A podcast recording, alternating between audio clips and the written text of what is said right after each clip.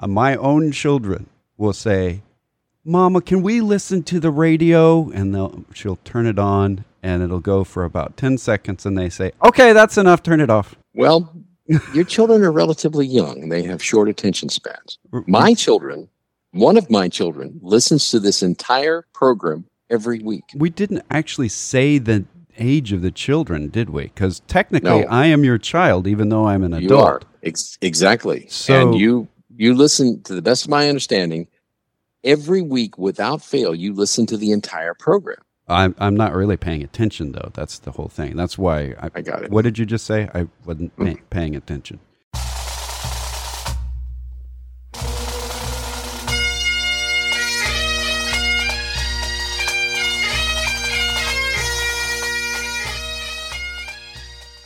Once more unto the breach, dear friends.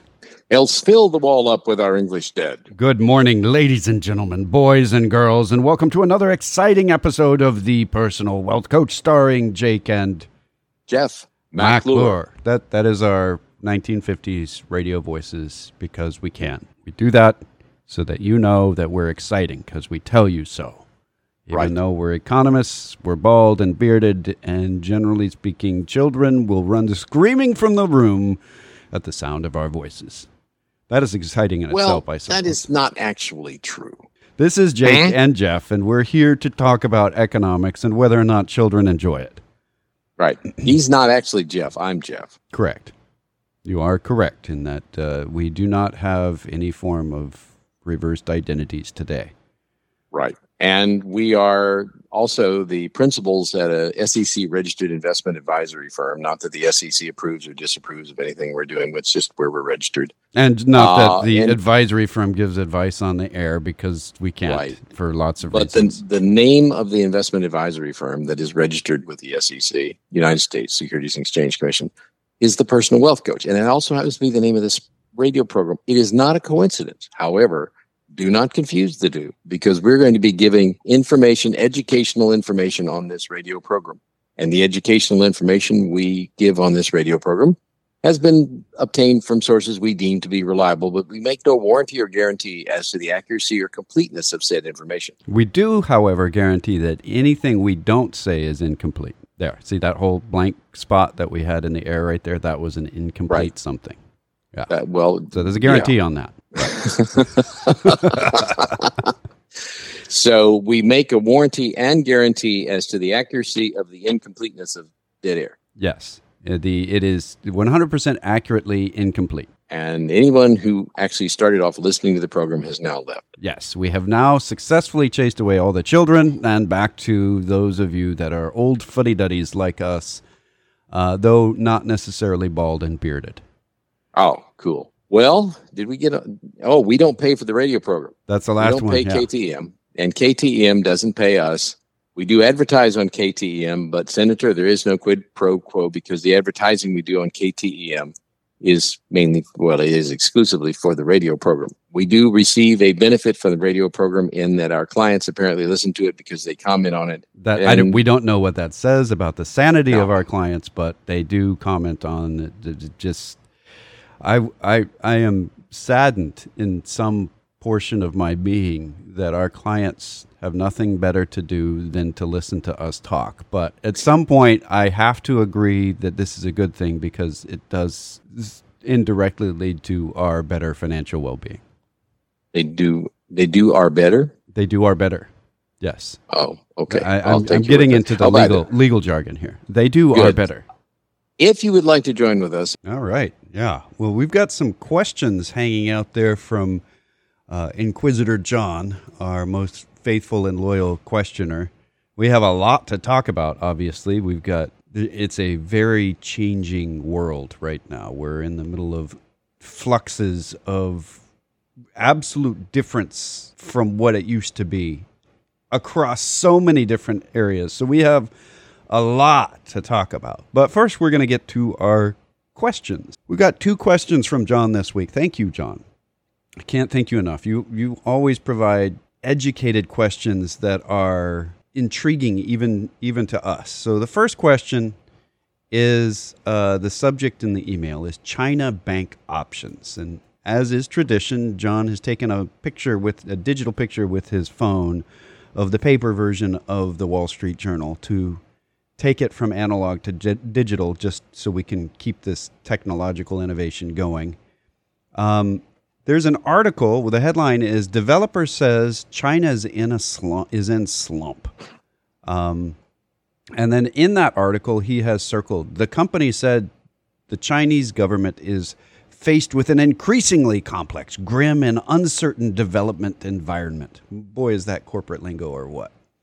Uh, as it implements pandemic control measures and tries to stabilize the economy. His question is Does the Chinese government and private banks, do they have the same or similar options that U.S. banks have to control their economy? This, man, ask a question, a simple question, get a complicated answer. Here we go. Um, China has more tools at its uh, governmental leisure disposal to control aspects of the government of the of the economy than the United States does. They are mostly on the control uh, too much growth rather than stimulate um, the economy. They can stimulate the economy. So let's kind of take a step back. They're going through a world of hurt right now. Let me kind of lay out where these world of hurt issues come from. Number one, the during the global financial crisis, when the United States dealt with massive amounts of bad debt, bad real estate debt. Um, Europe did too. Basically, the entire developed world dealt with this huge amount of way over leveraged positions. People buying three houses when they needed one house so that they could sell two of them to someone else so that they could those other people could have five houses so that they could sell four of those to someone else so somebody else could have 12 houses and so on. There's an end to that at some point. You, we produced too many houses, we produced too much debt, and when people couldn't pay the debt because we ran out of people to buy these extra houses, nobody knew whose debt was ho- owned by whom and who owed what. So there were this is a nightmare. We we those of us that lived through it. Those of you that didn't live through it, go read about it because it's important. China didn't go through that. Instead, during that same time period, it increased the amount of money that it was loaning to real estate developers. I mean, that sounds like what we did that led up to the global financial crisis. What we did in the United States to fix that is there were a bunch of laws passed that said, hey, you can't, if you're a bank, there's a limit on what you can loan out. There's a limit on how we trade these loans after the effect. There, we put a bunch of restrictions in place. China has, since the global financial crisis, continued to ramp up its borrowing on real estate development. During the global financial crisis, when the rest of us were having these this what we called the Great Recession, though those of us that went through it didn't think it was that great. Uh, somebody named it that, and I don't know who it was. That was not a great name.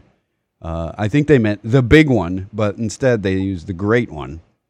So we had a great recession. We dealt with our debt on our end. They built ghost towns in China. The government owns the banks in China. So your question about does Chinese government and private banks have the same or similar options? One of the things that the Chinese government has been cracking down on in the last 2 years when we talk about them stamping out innovation is any company that looks like it might be a private bank has been squashed or taken over by the state. When you think about, you know, ride sharing, we have a whole series of companies. You can Uber it, or there's tons of ride sharing companies. They accept money from your credit cards. Well, they didn't have that system in China. So they became private banks, and there was a series. There are a series of ride-sharing companies there. The Chinese government has come in and said, "No, we are the bank," and has really squeezed these companies. So in in many ways, they have more control over the banking issues than we do. However, if they go and collect, they don't have a foreclosure system that works well. They really don't have a bankruptcy system. So, how do you resolve debts when 100% of the debt is due to 100% of the people that loaned it to you if you don't have the money? How do you resolve who gets the assets? Well, the local bureaucrats in China decide that, and they take a chunk of it themselves. So, while they have more tools to influence the economy, the tools are all based in, in some things that well they, they have some very lacking tools when it comes to innovation. That's I'll, I'll put that as extremely as i can. When we stimulate the economy in the united states when we lower interest rates private companies get loans private citizens get loans and they spend that money according to their own desires when a private corporation spends that money it's generally with the uh, intent of getting more earnings, more profits for the future. That's not necessarily how loans work in China. Much of the loans that are in China right now are to people and entities that are not profitable. A lot of these real estate development firms are just absolutely not profitable. It's the opposite. They're losing money hand over fist and they're making up for it by getting more loans from the state. Well, the state has said, we're not doing that anymore. So they have this massive debt crisis right in the middle of massive government lockdowns. So while the government of China has the ability to open up the floodgates of money and allow people to continue to build and grow, it's reverse to the concept of locking down huge chunks of their population not able to work because of COVID. Do they have the tools? Some of them, more of the some of them than we do. They're just lacking the non governmental tools, the non banking tools of innovation and the ability to keep what you make. Uh, if, if you invent a product in China and you get a loan to sell that product, to manufacture and sell that product, it is much more likely that in, in the process of doing this, your secret's going to be linked to all your competitors and they're all going to spend you into oblivion and you won't get to benefit from your invention. Which is why when we look at new innovations that come out of the world, even though China is by far uh, larger than the United States, they come in with less than a quarter of our patents on the international level. They just do not have, and, and that's not growing. Where you see other aspects of the Chinese, you know, revolution in, in industry and economics, where they're booming economy, They've been taking over big chunks of the world stage. When it comes to their patents, it's not been growing. Their innovation has been stagnant through this, and that's a major factor that we throw in here. So, yes, they have a lot of tools, but the tool that they're missing is how do you stimulate innovation? How do you get people that invent things to keep the value of what they invent so that they continue to invent more things? This is another thing that is quite important to realize on the patent rolls, it's a very small minority of patents are issued to people that have never created patents before. That means people that invent tend to invent a lot more than just one thing. They tend to invent a lot of things. And if the first thing they invent is stolen from them, they're very unlikely to continue to try to sell their inventions. So that is a, a, a, major twist. During our downturn in the pandemic, innovation exploded in the United States. It did not in China. It has not in China and is still not in China. And you're pregnant with some thoughts. So please I'm give birth on this. I'm actually ready to go into the next question. All right. Excellent. All right. Um, I'll read it out and you can answer it. What do you think? Whatever. All right. Inquisitor John again uh, he says, "What does the personal wealth coach think? Uh, is GDP or GDI more a more accurate reflection of the U.S. economy? What do you think?" Well, for starters, the the, the headline of the article that he sent was the economy might just be stagnating, which I think is interesting because on the digital version of the Wall Street Journal, which is what we read, it says the same article headline: a different take on the U.S. economy. Maybe it isn't really shrinking Two different approaches to this. Um, the gross, we talked about this last week at, at some length, actually. The gross domestic income in the United States is very different from the gross domestic product of the United States. They ought to be, typically under normal, and I said we're not in normal circumstances. In normal circumstances, they tend to be pretty much the same thing, but they're not right now. And they're and we think I am of the opinion, and uh, I'm certainly this is just my opinion. Gross domestic income is probably more accurate than gross domestic product. Gross domestic domestic product has some things thrown in there that we consider fundamentally inaccurate, which is the import export issue. Can I They've just been- quick give the what is what are the variables in these things? I, Sure. We we have a lot of nerds that listen to us because they like our nerdliness. Gross domestic products equation is you add up consumption, investment, government purchases and exports, then you subtract imports. All of that is inflation adjusted. Gross domestic income is you add up wages, profits, interest income, rental income, and taxes. Then you subtract production and import subsidies. So, where the government is giving back money in taxes for imports. And then there's some statistical adjustments. Both of them have statistical adjustments. So, both of them are inflation adjusted. Gross domestic income is really looking at what is the income to all of these major entities, to corporations, to uh, individuals, and gross domestic product is looking at what we're spending. So there's a, yeah, go ahead. Keeping it simple, let's bring it down to a bumper sticker. One of my favorite bumper stickers that I've ever seen. Uh, it said, "Happiness is a positive cash flow." So, gross domestic income is how is the cash flow doing in the United States? And gross domestic GDI says the cash flow is doing just fine. Yeah. we're economy, we're growing, we're we're increasing our cash flow at about 1.4 percent a year right now. That's inflation adjusted. So that's true growth.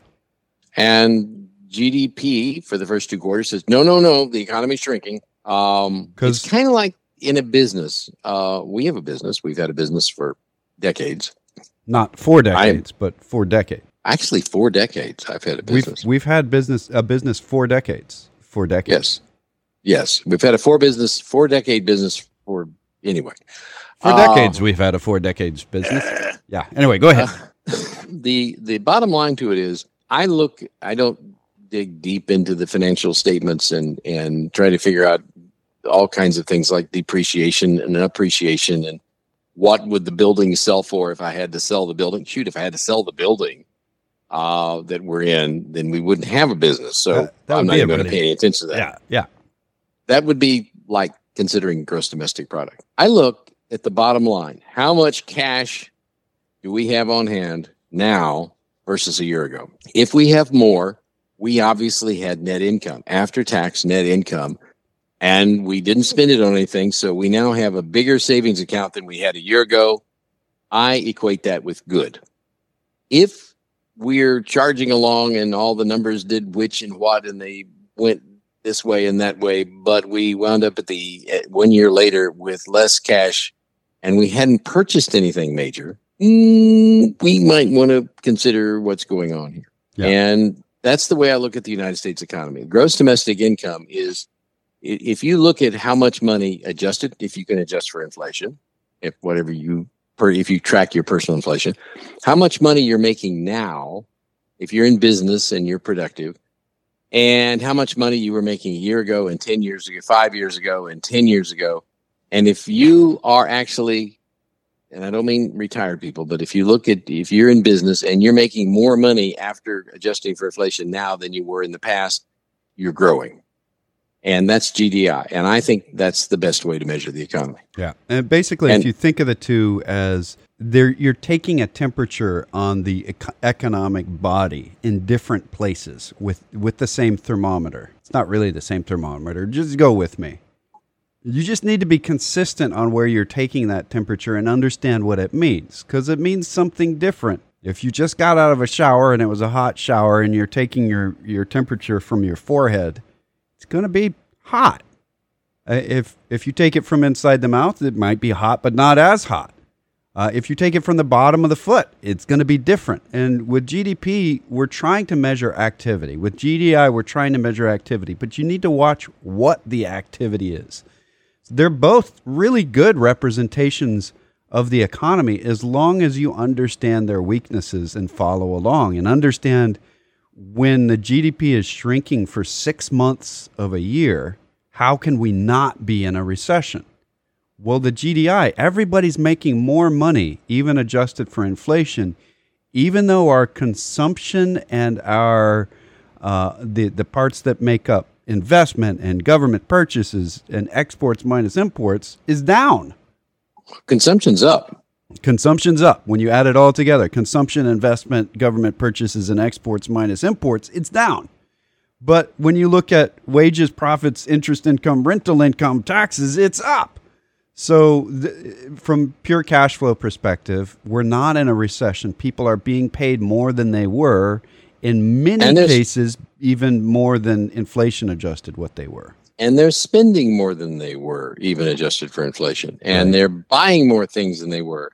So it really comes down, and, and that leads, that's a good segue into what it was released this week in the economy that's important. Well, well let me let me let me add one massive piece that will actually hopefully clear up that mumbo jumbo. One major chunk of GDP is government purchases. That doesn't just mean what they buy. Could mean what they buy. It means government spending. And a bunch of that government purchases, so put some air quotes around that, were in a bunch of grants that were given that were forgiven. So it looks like we had the reverse of government purchases. All those PPP loans that were given back, all that forgiven debt causes GDP to drop. Even though the people that received that money got an income increase and they're buying more stuff with it, the government side is a negative. Where when you look at the gross domestic income, tax revenue is massively up for this year. So even on the government side, we have a major positive. Okay, that, those were the last two pieces that needed to be in that puzzle. Now back to you for your segue. Well, even the article that, that John sent, which was entitled differently on in the in the digital version, says he, he has a quote here from a professor. The economy is stagnating, but it's not declining. Well, stagnating sounds pretty bad. He's a Northwestern University professor named Robin, Robert Gordon. Here's the reality. Um, the Labor Department on Friday released its monthly employment situation summary. And yes, uh, unemployment jumped from 3.5% to 3.7%, but nobody lost their jobs. I mean, people did lose their jobs, but we net created in the month in the United States 315,000 new jobs and filled them. Let, let me real quick add definition for stagnate. Uh, if, if water or air ceases to flow or move, or to cease developing, become inactive or dull. We're not seeing that. there's no so, there's no lack of activity. Nothing is dull we, right now. In the economy, we're creating easily right in, in the month of August, created twice as many jobs as we'd have if we were stagnating. Um, we the reason the unemployment rate jumped from 35 3.5 to 3.7 it's because a bunch of people joined the labor force. Now, some of those people were just joining the labor force for the first time, but the majority of them, and it was 0.3% of the labor force, we had a 0.3% increase, which doesn't sound like much, but you look at 3.5 to 3.7, that's 0.2%, which means about for every three people who joined the labor force who weren't in it before in the month of August, two of them found a job. And that's the way it's going uh, or one of them found a job, and the other two just came into the labor force, and they haven't. And it's not that it's it's not that they can't find a job. Goodness gracious, uh, we still have far more job openings than we have people looking for jobs. It's they're being really picky. That's why they stayed out so long. They're really being picky about which job they take. Uh, that is not a stagnating, shrinking, or economy that's slipping into re- recession. Another aspect of that that's very important is to recognize that employers don't hire large quantities of new people if they believe a recession is coming in the next year. It usually takes about a year for an employee to become highly productive, minimum. Some places, I guess, flipping hamburgers at McDonald's or something at the very low end of the spectrum, they can become productive in a month or two. But employers tend to hire for the long term because they have to they have it's it's very expensive to hire somebody. You have to have somebody training them, which means you become less productive, which, by the way, is why the productivity numbers have dropped. We've talked about that. The productivity numbers dropped in the second quarter. They're probably dropping right now. When we're hiring a lot of people, when the economy is growing quickly, productivity numbers drop because you have to take your most productive people and put them to training people who are zero productive. They're on the payroll, but they're not doing anything effective yet. They're costing money, but not creating product yet because they're still being trained. And you have to take your best, most productive people and use them to train the people who aren't being productive at all. So I've, I've seen many articles go by says, "Oh, this is terrible. Productivity is falling. We're sliding into stagflation." Baloney. There is no evidence of stagflation. I've been through stagflation. Has a definition. It's when you have high inflation and high unemployment. We have the opposite of high unemployment. So, is a lot of people wanting to be very afraid, and frankly, there's a political leaning to to. A matter of fact, if you read, and we do, if you read publications that lean to the left and lean to the right or in the middle, you get a different view of what's going on in the economy. The further the publication leans to the right, the more negative it is about the economy. Why? Well, the Democratic Party controls the House and the Senate and the White House right now, and they don't like that. Therefore, the economy is going to be reported as being bad. Yeah, it's going you to can, be. You can flip this around. the The left wing side of the media was much more negative about the economy when the Republicans Certainly. had the entirety of the government. This is just something Sure. you can expect. Just expect that when you're reading your media or listening to your media or watching your media, know what their intent is, filter it through that intention, and recognize that there's going to be a lot of people being afraid on Fox News right now. These are the same people that were telling you to be enthusiastic at a different political setting.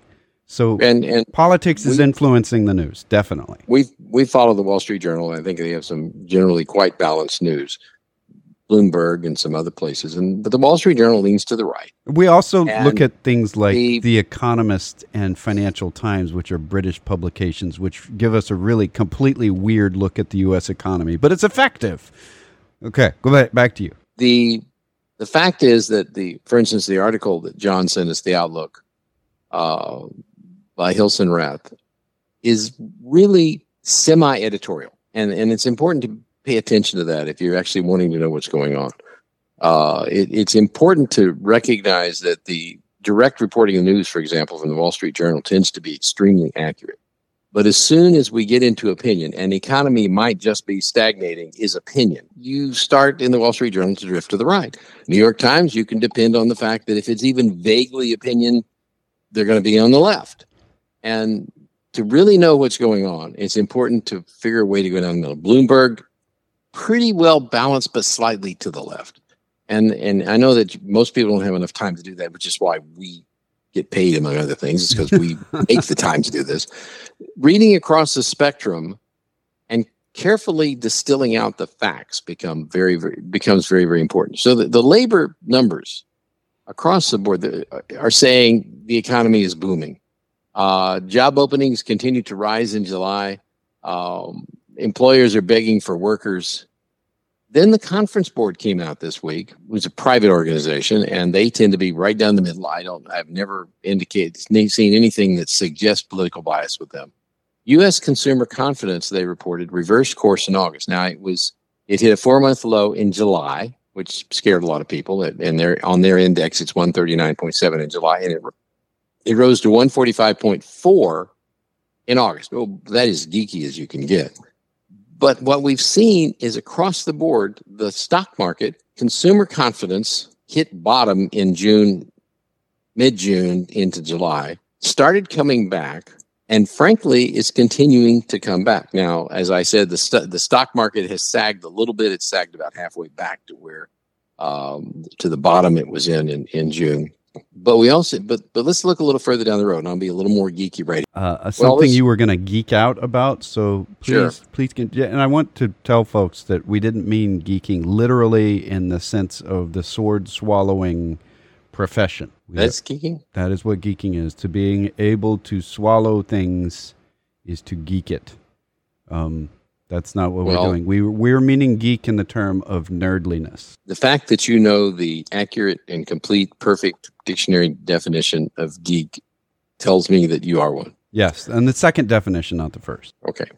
Anyway, we focus a lot on purchasing manager index readings. Why? In companies, manufacturing companies, uh, any company that has a long term lead time on doing things, which are the ones that are the consistent core companies in the United States. The people who are their customers give them advance warning when they're going to make big orders. They tell them in about three months or in about six months, I'm going to order a whole bunch of this. I want you to make it for me at that point. I'm willing to contract with you now. Let's get rolling on it. The first people that get involved that where we can see what's going on are the purchasing managers. Because for this company to make something, including the restaurant where you go to eat, in order for them to make the food for you to eat, well in advance, they have to do two things. They have to have employees who are capable of fixing and serving the food, and they have to have the food available and the spices and all the stuff they need to make the meal for you. And they need to order that in advance because it doesn't mysteriously appear. They can't run down to the grocery store and get it now. Some small restaurants literally do that, run down to the grocery store and get it, but it's not very cost effective because it's far more cost effective to order it far upstream and order a big order of the stuff. So the purchasing managers handle that. So two different companies uh, monitor purchase managers in the United States, and they send out a survey, and the purchase managers respond to the survey, and they compile all the stuff together, including the comments of the purchasing managers. And what we see then is where the consensus is for businesses, profitable businesses in the United States, three to six months from now. And as long as the PMI numbers are above 50, then the purchasing managers see are seeing a growth in their business over the next three to six months.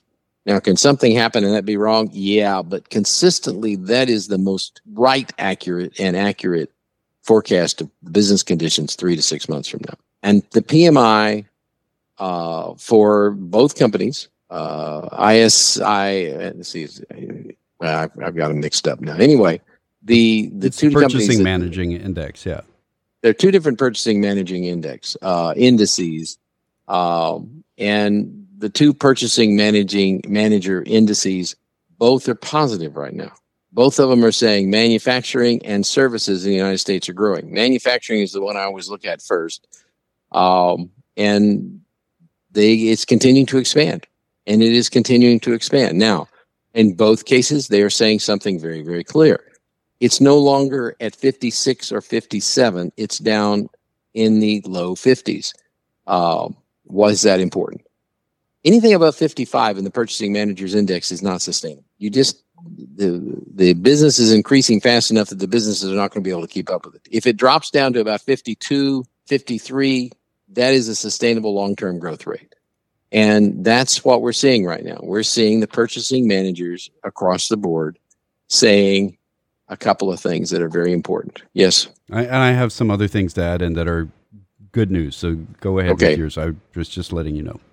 They're seeing the orders hold up. They're seeing deliveries do good. Their their their actual production is running a little bit slow right now and you could say, "Oh, well, that's bad. Production's running is running about the same as it was last month." Why? Well, it's the same old story. They're hiring a bunch of new people, and they're taking their most productive workers to train the new people, which means their production is essentially flat from July to August. There's also this is the summer they take vacations. There tends to be flat production. However, the new orders, the backlog, and the deliveries are up significantly. I know this is really geeky, but this is why, and we've been accused of being unduly optimistic. This is why, when I see those numbers, I say the economy is growing, and for the next going down the road out to a year, it looks like it's probably going to grow. Why? Because the people who are betting their lives and incomes and companies on it are saying it's probably going to grow into the next year. Now, at the governmental Department of Labor and Commerce level, they may see numbers that are weird and think weird things are going on. And we're almost out of hour, and you had something to say. Yeah. Uh, the first thing I wanted to say is that recently we're being accused of being overly optimistic. But I would like to invite people to go back and listen to some radio programs or read some newsletters from 2019 and 2018 when people were saying we were being overly pessimistic. And if you go back to prior to, you can go all the way back here, prior to the global financial crisis, when people were saying we were being overly pessimistic. And then at the bottom, we were being overly optimistic. I'm not saying we're right all the time. What I am saying is that when we see activity that the popular the popular groups are saying isn't happening and it is happening, we point at it. We say, wait a minute, all the media is talking about that stuff over there. It sells advertisements to talk about recession. Um, we talk about where we are unemployment. So, an area we've talked about demographically, and I'm going to say this really fast uh, hospitality and leisure as an area of employment had the biggest hit during the, the COVID era. We are well above by a significant majority, a significant number where we were prior to pandemic. We were at about 20.5 million according to ADP in, employed before and now we're at like 21.3 million employed. That's a major influx. We're seeing that in all kinds of areas and we're almost out of time. So we're going to talk more about this next hour. If you'd like to talk to us off the air, those same email addresses work, Jeff or Jake at tpwc.com, or you can email or, or you can call us locally at 254 947 1111. Or toll free 1 800 914 7526. That's 800 914 plan. You can go to our webpage, thepersonalwealthcoach.com or tpwc.com for podcasts, email, contact form, all that good stuff. Uh, we've got newsletters going back a long time on the webpage. It's worth going back there to look to see when we were overly optimistic and when we were overly pessimistic for real. Uh, until next hour, this has been the Personal Wealth Coach. Thank you very much for listening, presuming you did.